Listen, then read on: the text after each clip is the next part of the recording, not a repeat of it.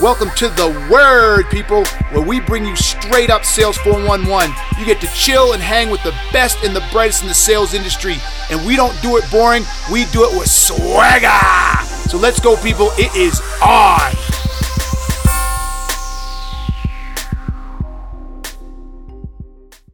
Boom! What is up, people? Welcome to The Word.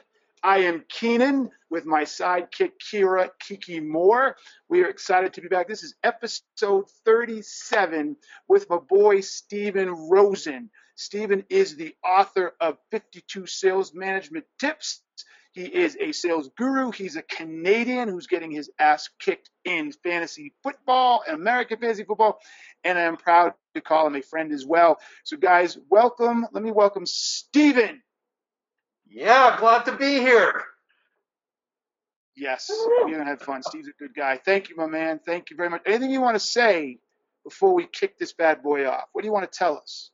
Uh, I want to tell us that Canada rocks. And when you guys, if you guys want to come up to Canada, you're more than welcome, given the political situation down there. Uh, other than that, uh, I hate fantasy football uh, when I lose, and I like it when I win. Does that sound familiar? Sounds brilliant. Sounds like a sales guy. Sort of sounds like to me. Sounds like a Donald. Ooh, yeah. Ooh, ooh wow. Yeah, got I Canadians think the jumping game is in on. against me. Yeah, right there you go. It's rigged against you. Canadians jumping in on American politics. It's a beautiful thing. Well, everybody, as you know, the word is about delivering. Sure does on my end. Yeah, so we lost you for a second, Kiki. Say that again.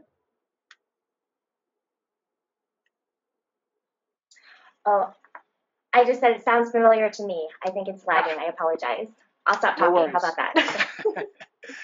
So everybody, uh, the word is about bringing dope, real live sales content to you without the polished fluff. But you know what it's about. We get right down in it. We like to do it with some fun and with some swagger. So today is no different.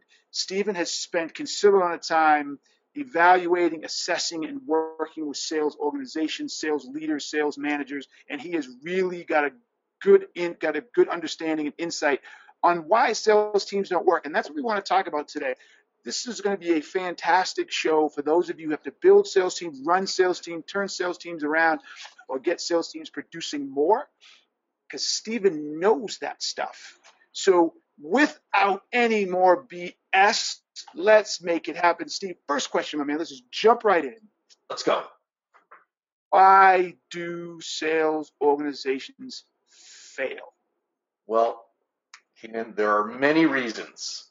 The one that I focus on the most, which is critical to the success of any sales organization and the foundation of performance, is your frontline sales management team.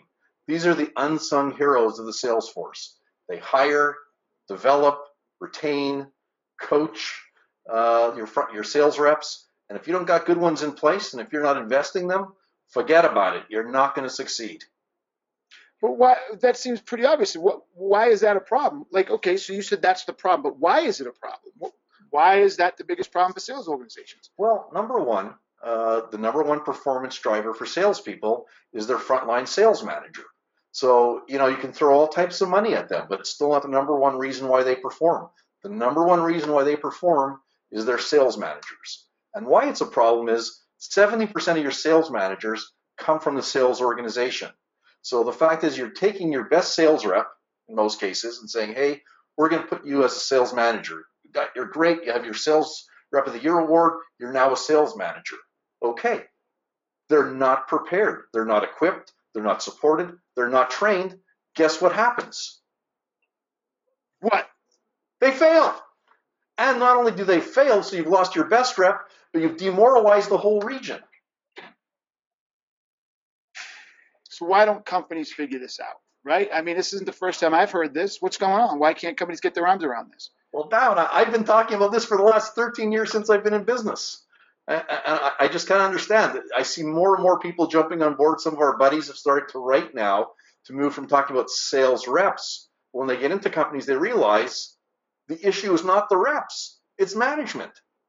Management is their biggest, uh, you know, obstacle is themselves, and especially your frontline guys. So why are you just hearing about it now? I don't know. Uh, I, I've been telling about this. I, I think if you ask most CEOs and you say, ask them a very simple question: Is your frontline sales manager critical for success? They're going to say yes. And then you say, okay, what are you doing to support their development? And then they think, well, what should I be doing? Because nobody realizes that they, they need to support these folks. They need to train them, they need to develop them, just like a, a finely tuned athlete. You know, Usain Bolt doesn't stop training because he's won a gold medal, right? Mhm. He's constantly training and, and pushing himself. So the people who are training and pushing your sales reps, if they're not bettering themselves every day, every month, every year, then as a company, you're failing not only your sales managers, but you're failing your sales team. And we have some really good stats. I don't want to talk, I don't want to just say that I'm making this up. Yeah, no, no, head throw them out. I want to hear some of these stats. Let's, there's no BS here, right? So number one, we, did a study, and and you know I wanted to talk about the study. Uh, it's our second year doing it. We call it the STAR Sales Manager uh, Study. We put out a report, and we look. So we have two-year comparison, and we look at five essential skills as, for a sales manager, and, and we can probably all agree that these are at least in the top ten. I think they're the top five. Is hiring, performance management, coaching, leadership, and business planning. Okay, maybe there's some others. These are the five that we look at. And we went out and we said, how important are these skills from a frontline sales manager perspective? And we had responses ranging from, uh, if we aggregate, over 90% of the people who took our survey agreed these were important skills. And then we said, okay, how well does your company support them with ongoing training and development? And less than 50% of companies are providing ongoing training and development for these folks. Less than 50%. Yeah, that, that's Okay. miss. All right, so let's let's interesting. Um, that's interesting. Let's let's look at this. I'm going to throw something out for you. Okay. Okay. And I want you to tell me your thoughts. Okay. What if I told you that I believe that frontline sales managers is the biggest weakness inside an organization because it is the single most fundamental or impacting job shift than any of the other ones? I'm on board with you. I agree. I think moving Okay. from a, So- a individual contributor to being a team leader is a much different mindset. Got it. Those are two separate jobs. Two separate jobs. Coaching and leading versus selling an individual contributor are two entirely separate things. Yes. we don't, most organizations don't recognize the difference in those, and therefore they don't have systems created to transition from doing to leading. 100%. And we've also tried to benchmark that as well. And we asked two questions just to understand, because it's not only new sales managers that you have to support, it's your, you know, it's your tenured ones as well. Tenured ones need support. But if you look at what companies are doing based on our survey, and we asked them, do you have a formal process to evaluate the transition from individual performer to leader? Well, guess what? 23% of companies 23% of the respondents agreed or strongly agreed that their company did have that. 23%. That's down from 31% last year. So it's not getting any better. Okay, in Okay, terms so of what should that look like? Before we go to the next, before we go to the next thing, what would what would a good transition plan look like? So we just decided this is a real issue, and Yeah. that companies are not prepared to transition from individual contributor to um, uh, to leader, yeah. right? What would that transition plan look like? Okay. How what is that So- supposed to do? Okay, well, a couple things. One, I coach folks to do to run through that process of getting themselves established. As we know, you know, there's a great book out called The First 90 Days, and it talks about leadership, you know, and the transition into a leadership position and preventing a lot of the issues that you can face, uh, including, you know, trying to be a, a, uh, a super rep. Um, and I'm not going to talk about the problems. I'm going to give you some solutions. Okay, uh, whatever they fall into, you know, they, they, think they're better than their salespeople. They think they're going to close the sale, so they're a super rep. They think their job is putting out fires. If I can only put out fires, the job is leadership and making your people self-managers. So first of all, if you if you're a small organization and you can't afford a formal training program, then go outside. Give someone six months of coaching support from an executive sales coach because they're going to prevent them from making major major blunders or run into major potholes. And the first one is coming out the gates thinking you know more than your salespeople. You need to build trust. If you want to be successful, the first thing I work on over the first two, three months is get to know your people. There's plenty of time you're going to have to discuss the business, but unless you build that foundation of trust, which then you can coach from, you can build respect from, if that's not in place and you go right out and you say, hey, I'm going to drive sales, I'm a sales manager now, I'm going to whip my team into shape. Failure. It's going to be failure. So if you don't have the resources internally, invest in them. But really what you need someone is to coach, mentor, teach some core skills, i.e. coaching is not an easy skill to know off the bat. Even tenured managers are still struggling to coach.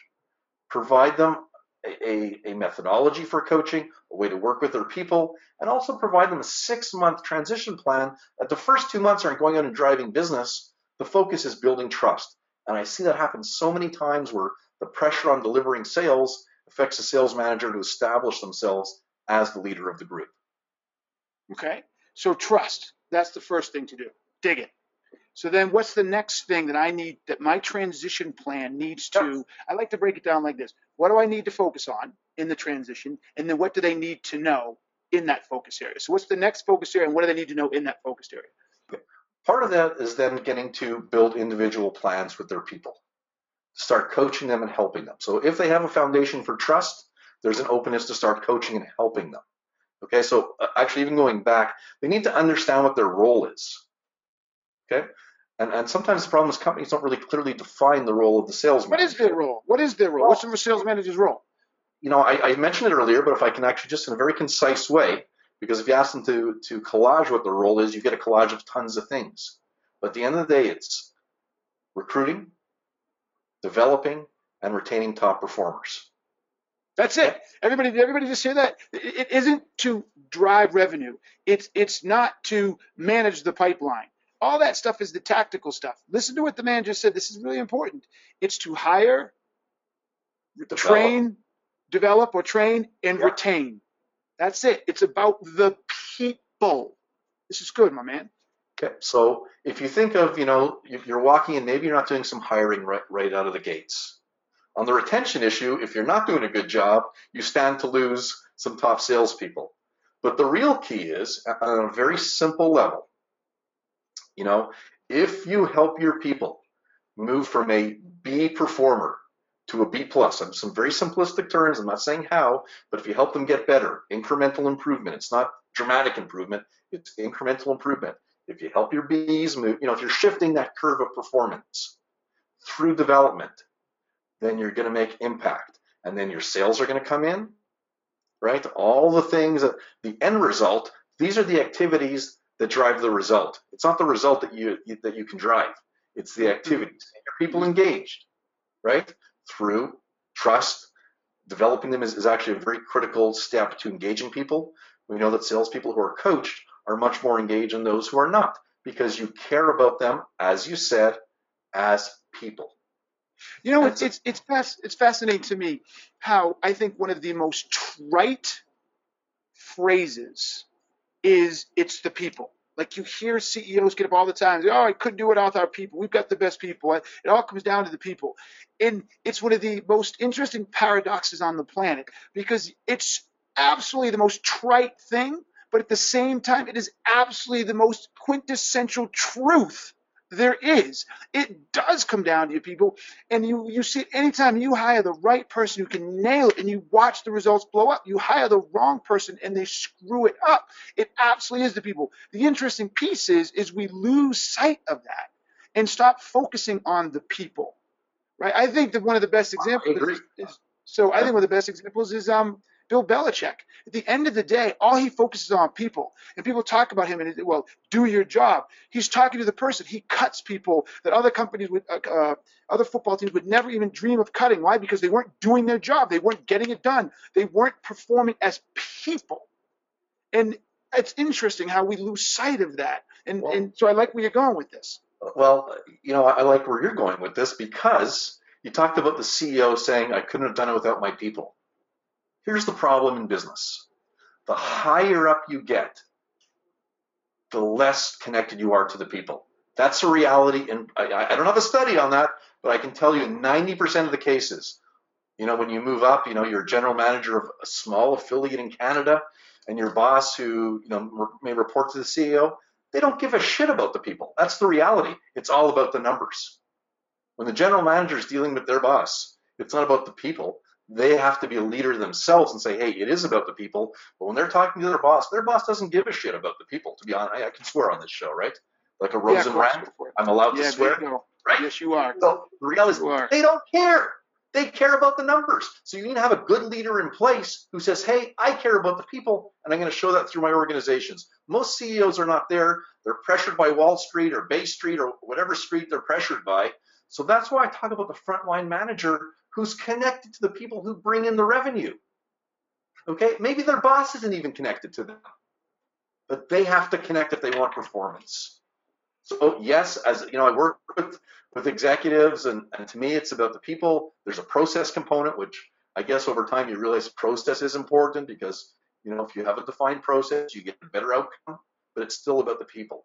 And unless there's a movement from this short-term thinking, where you know I'll teach organizations on how to create a coaching culture, but as soon as sales are off, where do they go?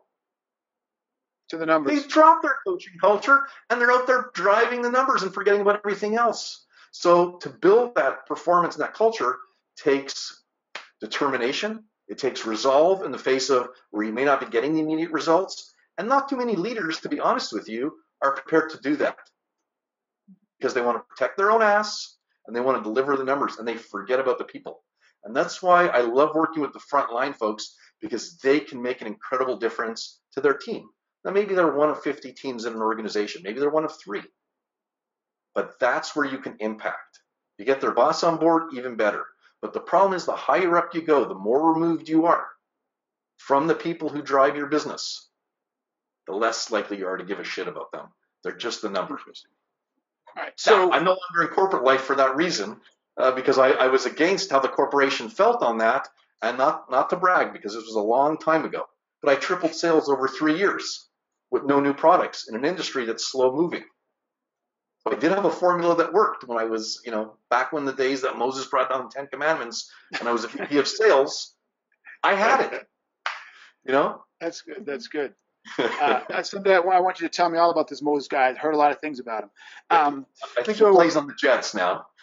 oh, did this play on the Jets now? There you go. Um, I, I'm always curious about his little ride down the Reed Craft down the Nile. I'm, a- as a little kid, I was like, God, how did you not get eaten by an alligator? But that's a whole different story. By a crocodile. You know, lots of CEOs are in denial. No, yeah, and that ain't no river in Egypt. Uh, all right, so you were walking, you were walking through the um, the the the transition change that we need to focus on, what they need to focus on. So one was trust, and then the other one, shoot, I Okay. lost track. What was the other one?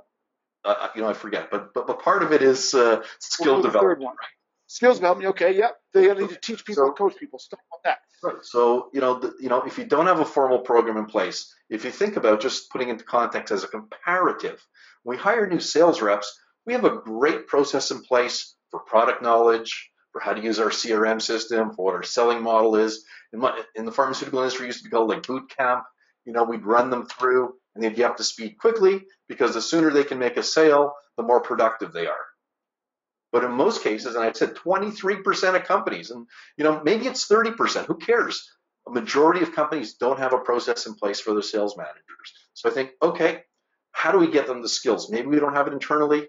You know, I know it's a bit self-serving, but not everyone's going to hire me. But there are people out there who can help on a one-on-one basis because that's the quickest way to learn and move someone forward is to coach them and get their skills up to speed on a one-on-one basis. That's called real-time learning. Okay, so you know, I, I don't even believe in training, to be honest with you, of sales managers because unless it's reinforced by their boss, guess what? Mhm. It fails. So you know, helping that sales manager, and if you have a great next level, whether it's a VP or a regional director who can work one-on-one every two weeks with that sales manager to help them work through their issues, to help them develop, then you've got it in place, and whether it's formal or not. But if someone takes that, if you don't and you don't have the resources, then you're much better to go outside than face the result of not having a smooth or easy transition because it affects performance. So there's skill development, right? There's understanding and dealing with people. So sometimes you need specific advice, not just general advice on how to handle situations. uh, understanding, you know, how to, you know, we can't motivate people. I truly believe that. I can't motivate you to do this show because you're motivated internally to deliver and educate people, right? I, I can't, you know, by, by me coming on and rah rahing didn't motivate you today, although you may have had a smile on your face. You've got to be internally motivated to do it.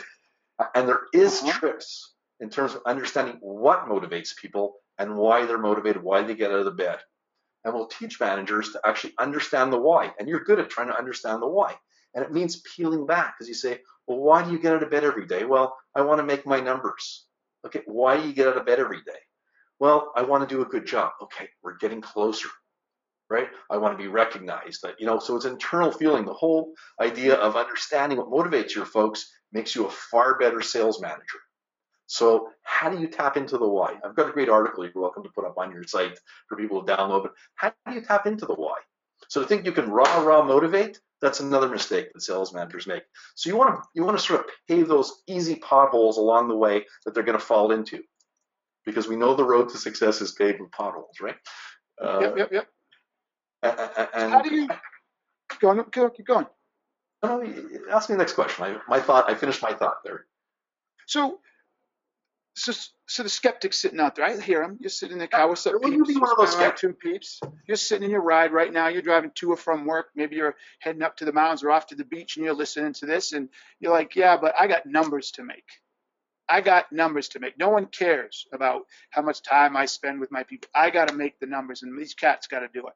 So, how do you take what you're teaching and what you're talking about, and how do you connect it or align it to performance? Great question. Because sometimes people don't see the connection, right? They're missing the connection. And and there's great evidence out there. You know, I, I come from an industry that's evidence based. You know, when you talk about drugs and pharmaceuticals, those kind of drugs, uh, you know, it's evidence based, right? Uh, but so evidently you're high. Yes, evidently you're high. I get it. Yeah. I, I mean, that's subject. That's really subjective, right? Uh, so. So, what was the question again? Now, What's the question again? The question is, how do you tie it to performance? See, yes, he's high. If, I, if you're in Colorado, I would be sure you had an edible. But you're not in Colorado. You're in Canada. You guys haven't accepted that yet. But that's We're working on it. Yes, yes, a lot of people are working on it. Um, so no, the question was, for the skeptics, those people listening, I've got to get to the numbers. My Yeah. vice president, my senior vice president, whoever is like, where are the numbers? They really don't care how much time I spend with my people. They don't ask. No one ever asked me, hey, how much time did you spend with the sales reps today? No one ever asked me from the top, hey, what um, coaching have you done with your sales team? Hey, no one ever asked me, hey, what are the three or four things that you recognize that your sales team is weak on from a performance perspective that you want to improve? They only Okay, so I'll answer the question. You, you, you've kind of been, you- you've kind of paused out, but I mean that's a really good question. It's a really good question. And the challenge is when you have a culture that rewards coaching, it's much easier to do, right? The skeptic is the one that lives in that performance culture that doesn't give a shit about how you deliver the performance, which is a very short-term thinking approach. And then you've got to buck the trend, right? And nobody wants to buck the trend, right? Oh, you know, if I do this and it's not aligned to my KPIs, uh, you know, I don't deliver my sales and I'm in trouble. But it's it's your top performers. One of the things I learned best from a, a young kid that I hired, he's actually, you know, it's many years ago, as I said, you know, the Moses days. But uh, the kid had no experience. Okay, and, and first year I'm going away with the group on the President's Club Award trip to somewhere nice. I think it was uh, Jamaica or something. Uh, and I said, "How the hell are you on this trip? It's your first year." Of course, he did it his second and his third year. I didn't ask those questions because I, he answered it very succinctly. I spoke to the top rep whose name was Jim, interestingly enough. And Jim said, get to know your top 10 customers, live with them, eat with them, become their friends. And I said, so? He says, I did it. The kid was personable. So here's how I connect that back to coaching. Look at your top managers in your sales organization. See what they do emulate it. Okay? Ask them what they do to be successful. The top ones will probably tell you, I'm developing my people. I get it. Because you're right, well, not a lot of people get it, that that's their role. And you ask me to define the role. So sometimes people are just not clear. They think, hey, I'm here to put out fires. I'm here to handle situations for my reps. No, you're there to develop self managing people who can solve their own problems. Right? So some people just don't get the connection. They're going to the beach probably because it's only what day of the week it is. It's Thursday. They're leaving a little bit early to the beach, so they're not committed to their job, right? If they're on their way to the beach right now. Uh, but but the point being is, you know, how do you convince them? I, have been touting this message. I know there's a lot more folks like even I won't mention his name, but Mike Weinberg uh, is now talking about about sales managers and the importance of sales managers, and he gets David Brock just dropped a big book on that too, a big book. You know, um, so there's been lots more folks saying, hey, you know what? Maybe there's something here. And not to say that I'm a leader in any way, shape, or form, but this is what I enjoy the most, and I do believe it's the biggest opportunity. So There's that good old Canadian humility right there. That's that good old Canadian Canadian humility right there. Way to go, bro. Leave it to us Canadians, eh? We're there. And it's right, so everybody.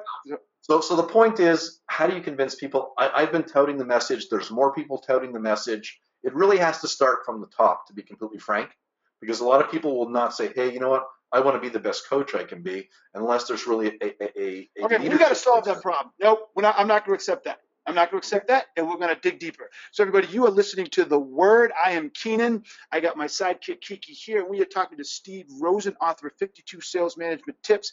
And we are talking about why sales organizations don't make their number. And oddly enough, if you came in in the middle or you didn't listen to the title, you'd think we're talking about coaching.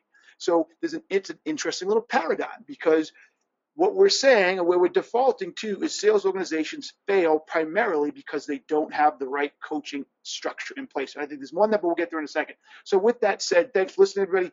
Steven, you just said it has to start at the top and it has to be a culture. I'm not going to accept that, and we're going to fix that because here's why. If I'm a first time sales manager or I've been a lifelong sales manager and I'm sitting in this position and I'm listening to you know, I'm not going to wait for the culture to get there. I'm not going to wait for the top to figure it out. So, what can we do so that sales manager can do it him, him or herself now? Now, great question. I think if you listen to one of my Rose, my Rosen rants, I talk about that. Okay? Because in this day and age, if you're not seeking out resources like the Word, like the blogs that you put out, like your great book, then you're not doing yourself any justice. Because if you are going to wait for your organization to do something, I've told you that 50% of organizations are doing nothing for their sales managers. And guess what? Next year, they're probably not going to do anything again because they're missing the point. So if you want to develop in your career, you, you, you got me riled up here now because my belief is if you want to develop in your career and you're waiting for someone to do it for you, forget about it. You're not going anywhere.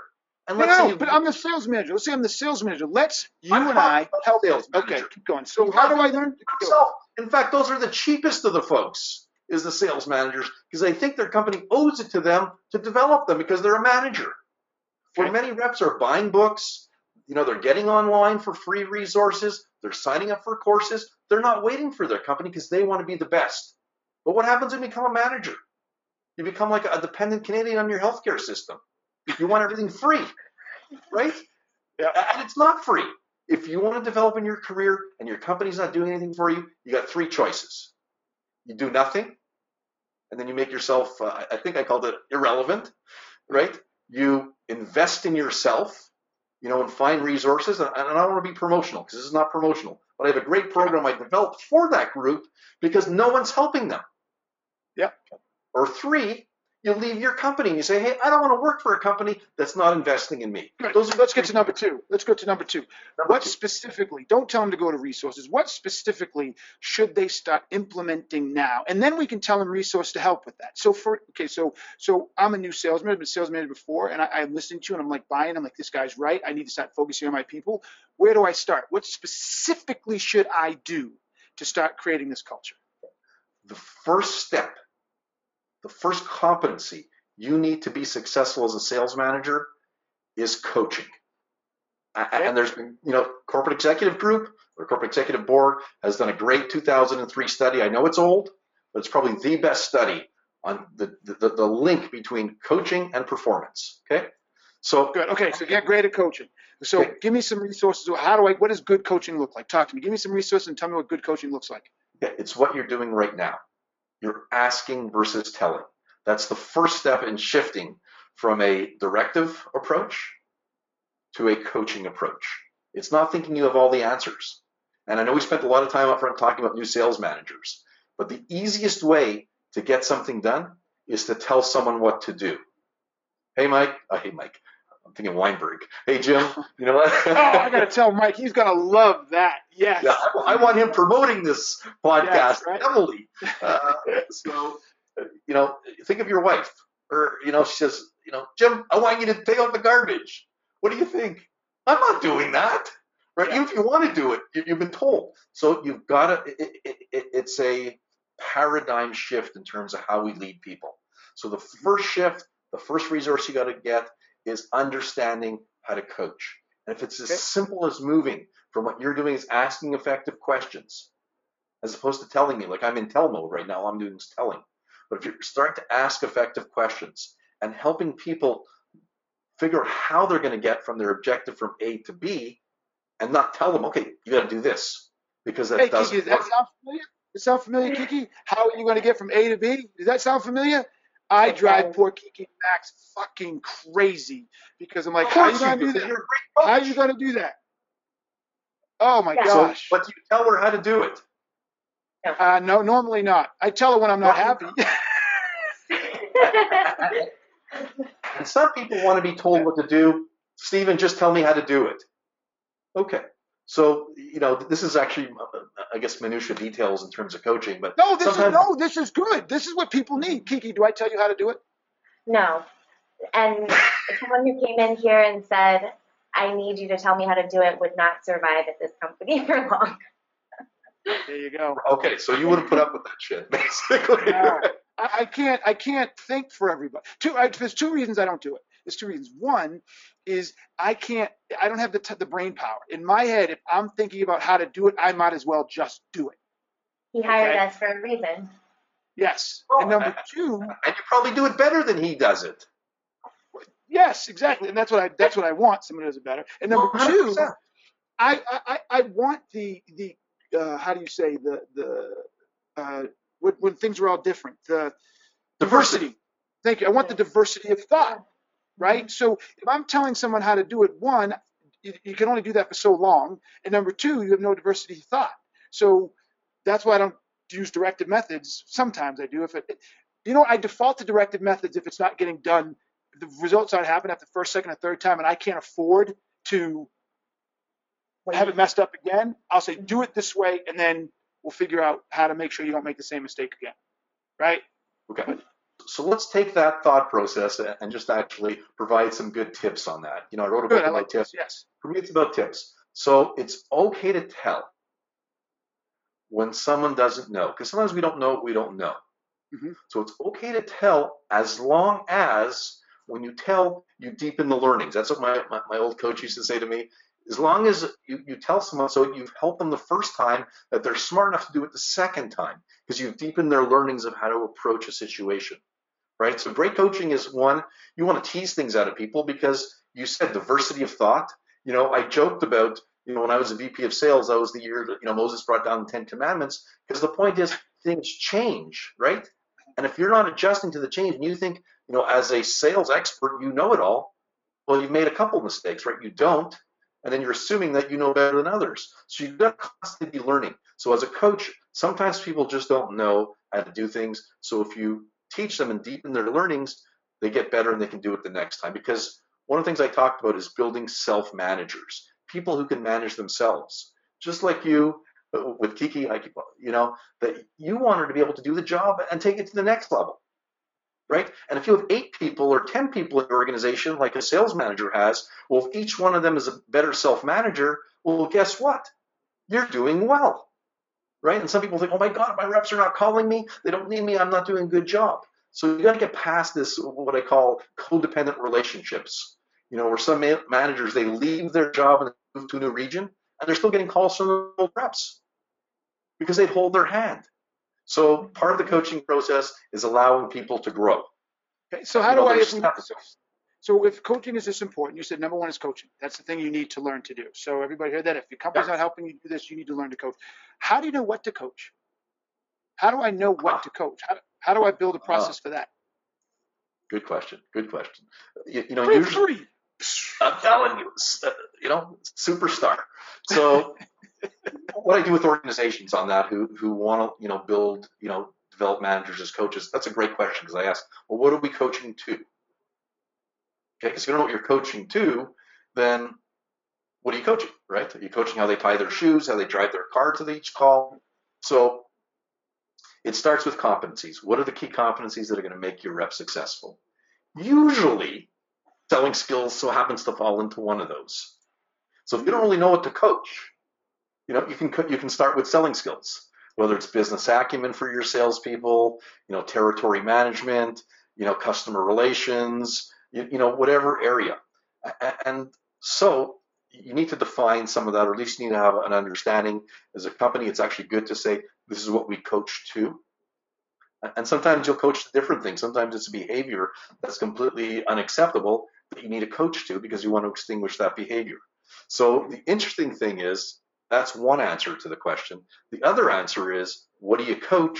Is what is the person committed to improving upon? I don't want to coach you on, on how you dress because you like how you dress. In fact, I, I tried to dress just like you so I can model, I like model your, your dressing behavior. I like the plaid, baby. I like the plaid. you know so so so how we start how, my, my belief in coaching and of course there's different models out there is the first thing you want to ask the person if there's one area we want to work on that'll have a positive impact on your performance what would that be so i'm not even going to tell you what i'm going to coach you on got it Yep. You, you're not going to tell me what you're going to coach me on. no i'm going to ask you Oh, you're going to yes, yes. You're going to ask what me. are you committed to working on because if you're not committed i don't give a shit how good i coach you All right, so let's so okay, so I, I like that, but it, it- part of my coaching, I, I subscribe. Part of coaching is observing. So I have a methodology around coaching that's observe, describe, prescribe, and then the coachee side of that is absorb and apply, right? Part of my job, so I'll add to this, uh, those of you listening, if you're in a leadership position or frontline sales position, you're trying to figure out how you become a better coach or how you manage performance, one of the things you need to learn is observation you need to know how to observe and you need to know what to look for and you need to know how to define what you see in its relationship to the performance that you're trying to create. If you are not able to observe appropriately the behaviors that affect performance, you won't be able to coach on that. And the reason you made me think about this, Steven, is I am only, when someone says what they want to be coached on, I only give 50% credence to because people have a Johari's window. They have a blind spot. If I rely on you to tell me what you need to be coached on, and I don't have the awareness to be like, okay, that's good stuff, but oh, by the way, there's three or four things over here you don't even recognize that are crushing you, we're never going to improve your performance, right? So one of the Ah, I'm benefits, going to stop you there okay stop, yep, I, I believe, you know, you know the whole thing of big data and, and managers coaching from their computer. Mhm. I think that's bullshit. You know, I totally agree. You can't manage a person from a computer. But but the observation component is critical. But part of your job as a coach, okay, I hold off on the feedback. We'll give it, and, and, and I like your approach. I want to help people become self-aware. I want them to self-evaluate.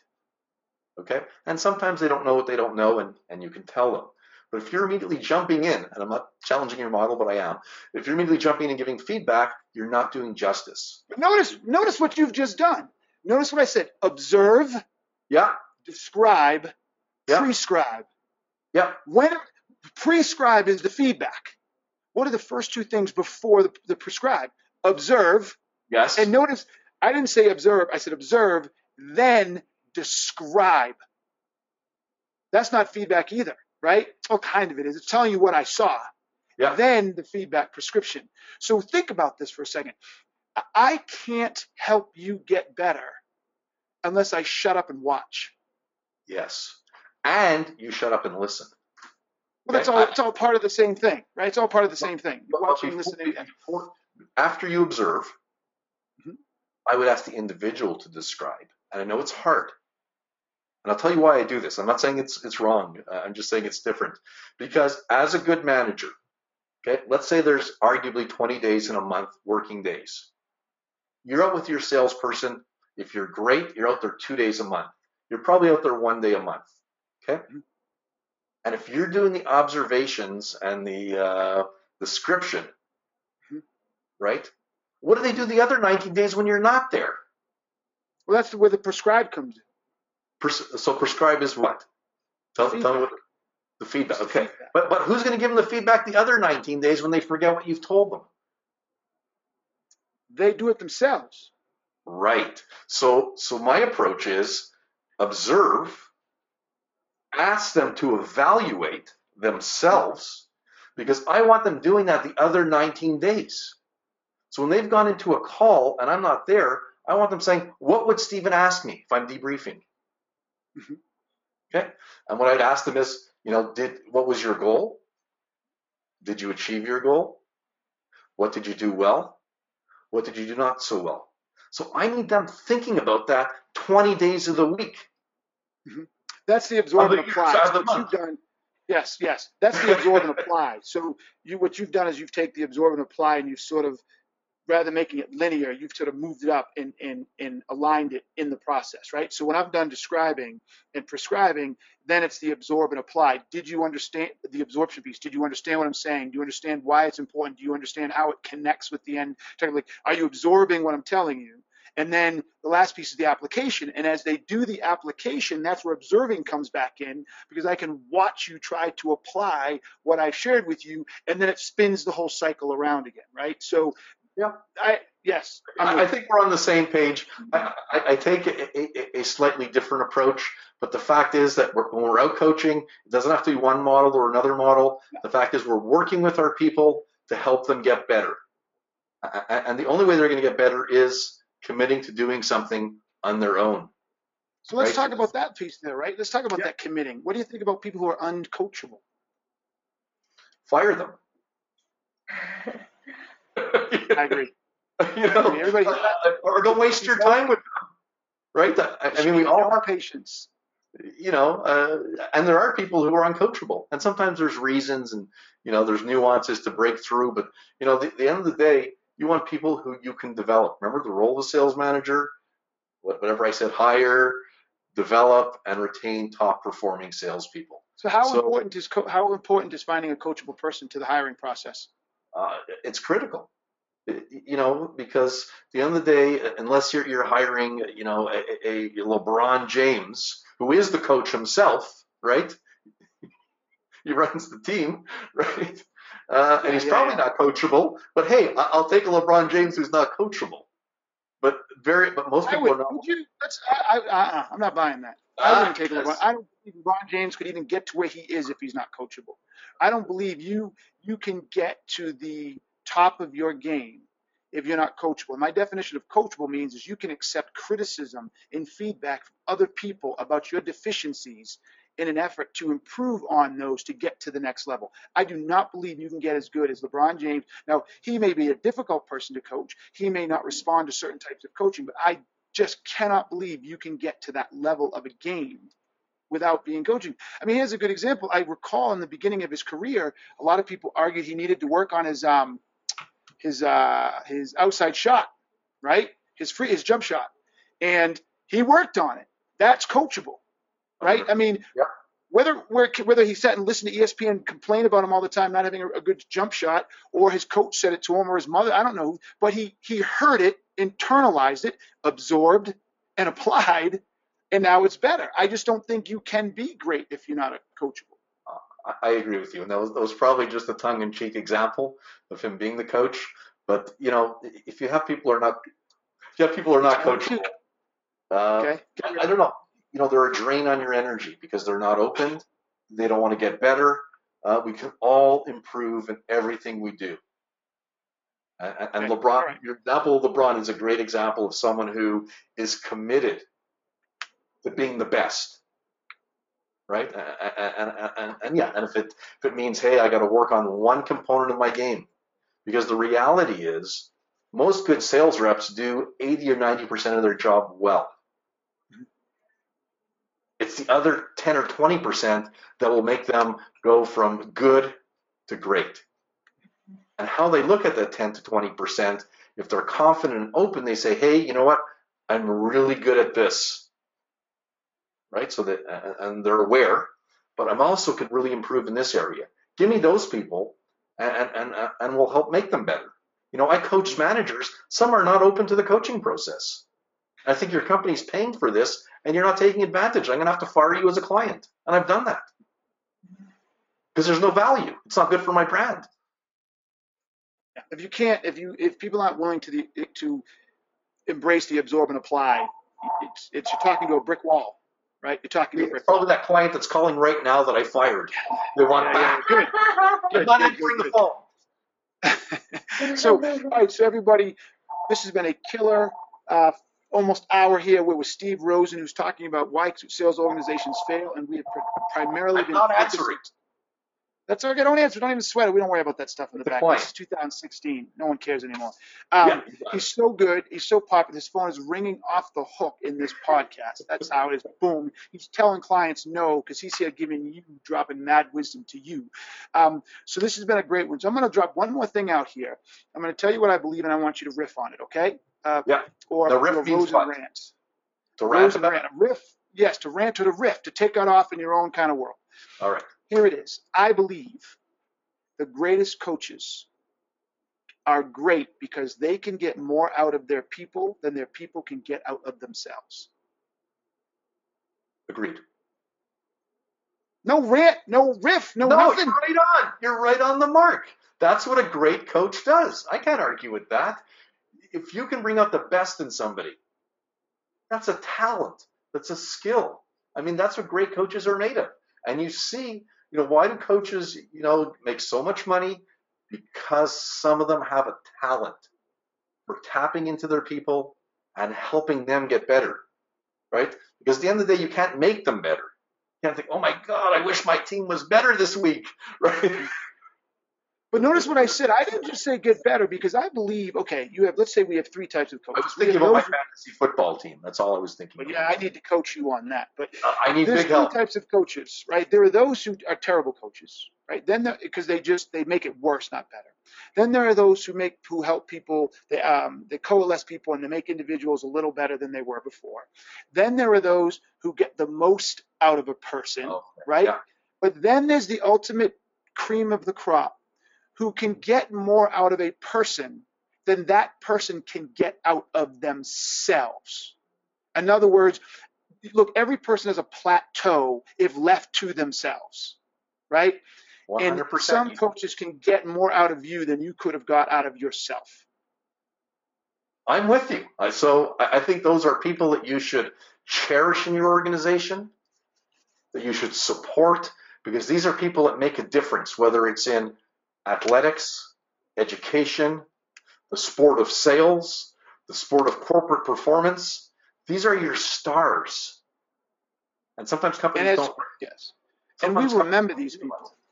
We Right. remember these people, right? Don't we? it. We It's remember these they people. impacted our lives. Yes, I remember my coach, or I remember my teacher, or I remember this person, and we remember them because they tapped into us in a way that got us to want to try harder, to push further, to try to get something done we didn't think we could do. And believe in ourselves because most of us go through life with self doubt.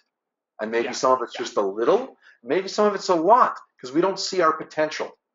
And, and, you know, I love coaching my children because I can see their potential and I know they can't. Mhm.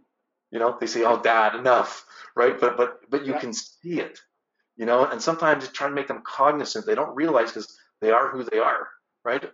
Uh, you know, a young lady like Kira doesn't know how wonderful she is unless you, you're able to help her see that and believe she can work 24 hours a day where she thought she only worked 36. I'm Oh yeah, she works. She works 28 hours a day. I don't know how I'm she gets teasing. I said 36, so there you go. Um, all right, this was awesome, Steve. Really, really appreciate it. This was fantastic. Everybody, you are listening to the Word, a jolt of sales 411 with Keenan, Kiki, and this week's guest, Steve Rosen. This was episode 37, right? Did I get that right? We had 37. Yes, sir. I I cannot believe we've missed some because of our colossal platform mess ups. We should be here for a while. So using GoToMeeting, I never thought I would have went from using something hip and young as cool as Blab all the way to the old school, tried and true. But it is what it is. You got to go with what works. You got to go with what works. So Um, Mhm. Steve, thank you very much. Everybody, listen. Steve is the author of 52 Sales Tips for Sales Man- Tips for Sales Managers. You can get it on Amazon. I highly recommend you go pick it up. You can also uh, get him on his blog at steverosen.com. Correct? Starresults.com, and it's called the Sales Management Blog. Yes. Award- And where else can people find you? blog like yours? Where else can people find you? Tell us how to find you. Um, well, you can find me. I have a YouTube channel called Sales Management TV that I post uh, tips and uh, and webinars. Uh, my site's www.starresults.com, and uh, we should have a webinar on a regular basis that you can come see and share my thoughts on on sales leadership and really how sales leadership is the key for success in business. So, and watch this podcast and other podcasts uh, that Keenan puts out because they're entertaining. He's promoting me within the podcast. That is about as good as it gets. All right, my man. Thank you very, very much for that. I greatly appreciate it. And other than that, until next time, folks, peace. I am out. So just chill till the next episode.